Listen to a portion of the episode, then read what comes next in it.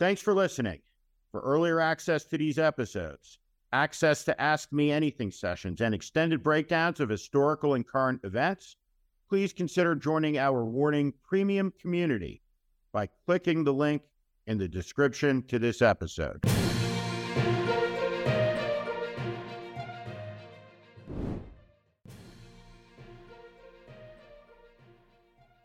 The incredible thing about political scandals is that there are always tapes. And now we have heard the tapes of Donald Trump as if it was a 1930s radio serial, flirting with a staffer, a young ingenue, with the nation's most closely guarded secrets. He flirts with her, telling her about the Iran war plans, handed to him by the chairman of the Joint Chiefs of Staff, General Milley, when he was the President of the United States, the Commander in Chief of the world's most potent military, including command and control unilaterally over the launch of the world's most potent nuclear arsenal. Bad, sick people. That was that was your cue, you know, against you. Well, it started right at like when Milley's talking about, oh, you were going to try to do a coup. No, th- they were trying to do that before you even were sworn in. That's right. Trying to overthrow your election. Well, with Milley, uh, let me see that. I'll, I'll show you an example. He said that I wanted to attack Iran's. I said, isn't it amazing? I have a big pile of papers. This thing just came out. Look. This was him. They presented me this. This off the record, but they presented me this. This was him. This was the Defense Department and him. We looked at him. This was him. This wasn't done by me. This was him. And all sorts of stuff, pages long. Wait a minute, let's see. Yeah. And then uh, Anyway, you know. yeah. I just found, isn't that amazing? This totally wins my case, you know. Except it is like highly confidential. this is secreted for it. Look, look at this. Your dad and Hillary would print that out all the time, you know. They send it, or she sent it to Anthony Weiner, Yeah. the pervert. Uh, by the way, is that incredible? yeah. I was just saying because we were talking about it, and he he said he wanted to attack Iran and what he said that is um, that was done by the military, given to me. Uh, I think we can probably then I know. We'll we'll have to see. Yeah. I'll have to try to deplace. figure out a, a See, as president, I could have deplaced it. Yeah. No, I can't. You know, but this is yeah, it's not that big of a problem. Is that interesting? It's so cool. You're it's so I'm look where I have it. And you probably almost didn't believe me, but now you believe me. No, I wouldn't. It's incredible, right? No, It brings some uh, brings some goats in place. The first thing I thought about when I heard this tape was is this actually real? Is this AI generated? Is this my exposure to my first deepfake? But it is real. And it's astonishing. And incredibly, since Donald Trump has been indicted on 37 counts for cavalierly sharing, storing, stealing some of the nation's most closely guarded secrets, his poll numbers have only risen in the Republican primary. He may be on his way to prison, but he's also on his way to the Republican nomination. What Donald Trump did isn't just illegal, it is profoundly immoral. It is the deepest type of betrayal. A nation must have its secrets. It must be prepared for danger. Peace is preserved through strength. And it is the American military that must guard the United States of America under the command of civilian authority and the President of the United States, who assumes upon swearing a 35 word oath prescribed in the Constitution that is the same one that George Washington took, the awesome privileges and responsibilities to be the chief executive of the American Republic. There are many responsibilities that come with the presidency. None are higher than the duties of commander in chief of the nation's armed forces, the protection of the nation, the security of the nation. Donald Trump betrayed those responsibilities. And you hear him do it like it's a radio play from the 1930s, complete with the ingenue, flirting, flummoxed, happy to be in the presence of the boxes with all the nation's secrets in it. It is as sickening a tape as any American will ever hear if that American is someone who loves their country, someone who is a patriot, and who lives in reality. Because in reality, America's peace and prosperity and tranquility and all of the good things are safeguarded by young Americans who do dangerous work to keep all of us safe. They are owed our respect, our thanks, our admiration, and they deserve to have leaders who are responsible with the most sensitive information the government has should things go off the rails. And the United States of America must ask its sons and daughters to fight and die under the American flag.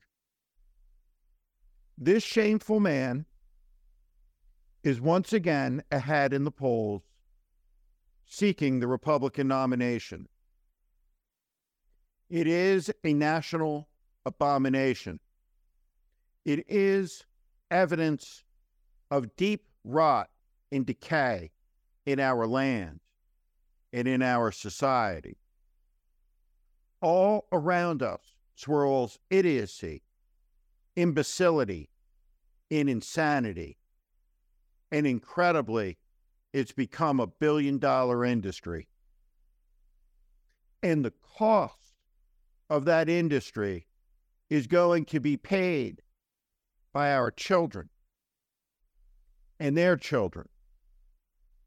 Because we're going to leave a country behind that is divided and dysfunctional and broken, where even reality is hidden and unknown and unseeable through the fog of lies.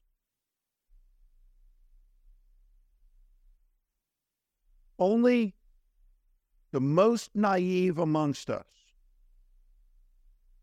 doesn't understand the danger at hand in both the world and in our country. The events this weekend in Russia are not over, they are still unfolding. If Vladimir Putin falls, there is not just a possibility, but a probability that what follows him is worse, even more extreme and insidious. We have fools leading this country in positions of responsibility. Grave responsibility. Nowhere is that more true than in today's Republican Party, the party of Trump, the party of MAGA, the party of the Patriot Front, the party of the Proud Boys, the party of the Oath Keepers, the party of the conspiracy theorists, the party of the anti Semite Marjorie Taylor Greene and Lauren Boebert and Matt Gaetz. and on and on and on.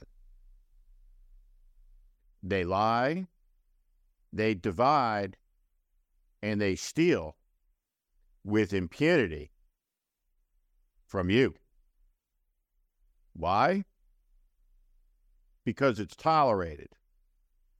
Because what Donald Trump understands and what his acolytes understand is that they will never be in the majority, but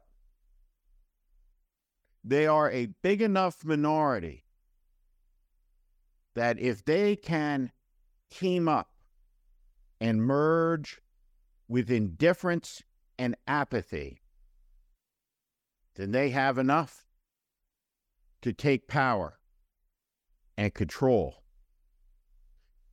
And that power and control will extend into every aspect of every American's life. And woe be to any American that is different, that can be painted as less than. The danger is inescapable when far right regimes rise to power. And make no mistake, when Nazis fly their flag in the plain light of day in the state of Georgia on a sunny Saturday afternoon while Jews worship, none of us are safe. And that is the point of the Trump tapes.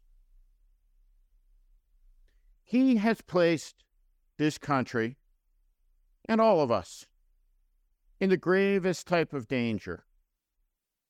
He weakened us. He divided us. A disordered, sick personality with visions of grandeur dancing in his brain. A man who wanted North Korean style military parades at his inaugural as a celebration of his power, not his privilege. When the lowest people in a great nation take charge of the nation's destiny, they will steer it towards oblivion, into the gloom, the night, the dark. And we are aboard that ship. We are all passengers on a proverbial Titan circling the depths above the Titanic, having forgotten every lesson that she taught, that history teaches about what happens when people remain silent against despotism and dishonesty and the stigmatizing and scapegoating of minorities. The lessons are clear. The danger is at hand. The tapes are the evidence.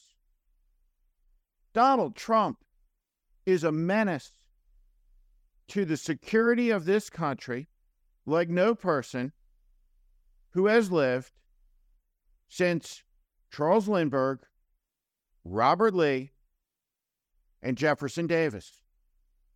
It's as simple as that.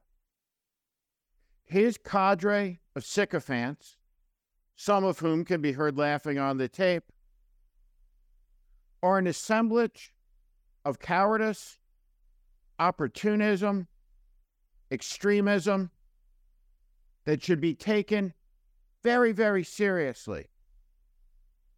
Nearly a decade has passed since Donald Trump began to insinuate himself into the affairs of the nation and began to try on politics for size. Look where it has taken us. The American people have a choice. The American justice system has a crisis, just like the entire system of American government, just like the totality of the American media, just like the whole of American business. Things are falling apart, and it is best to recognize it before what is crumbling turns completely to dust.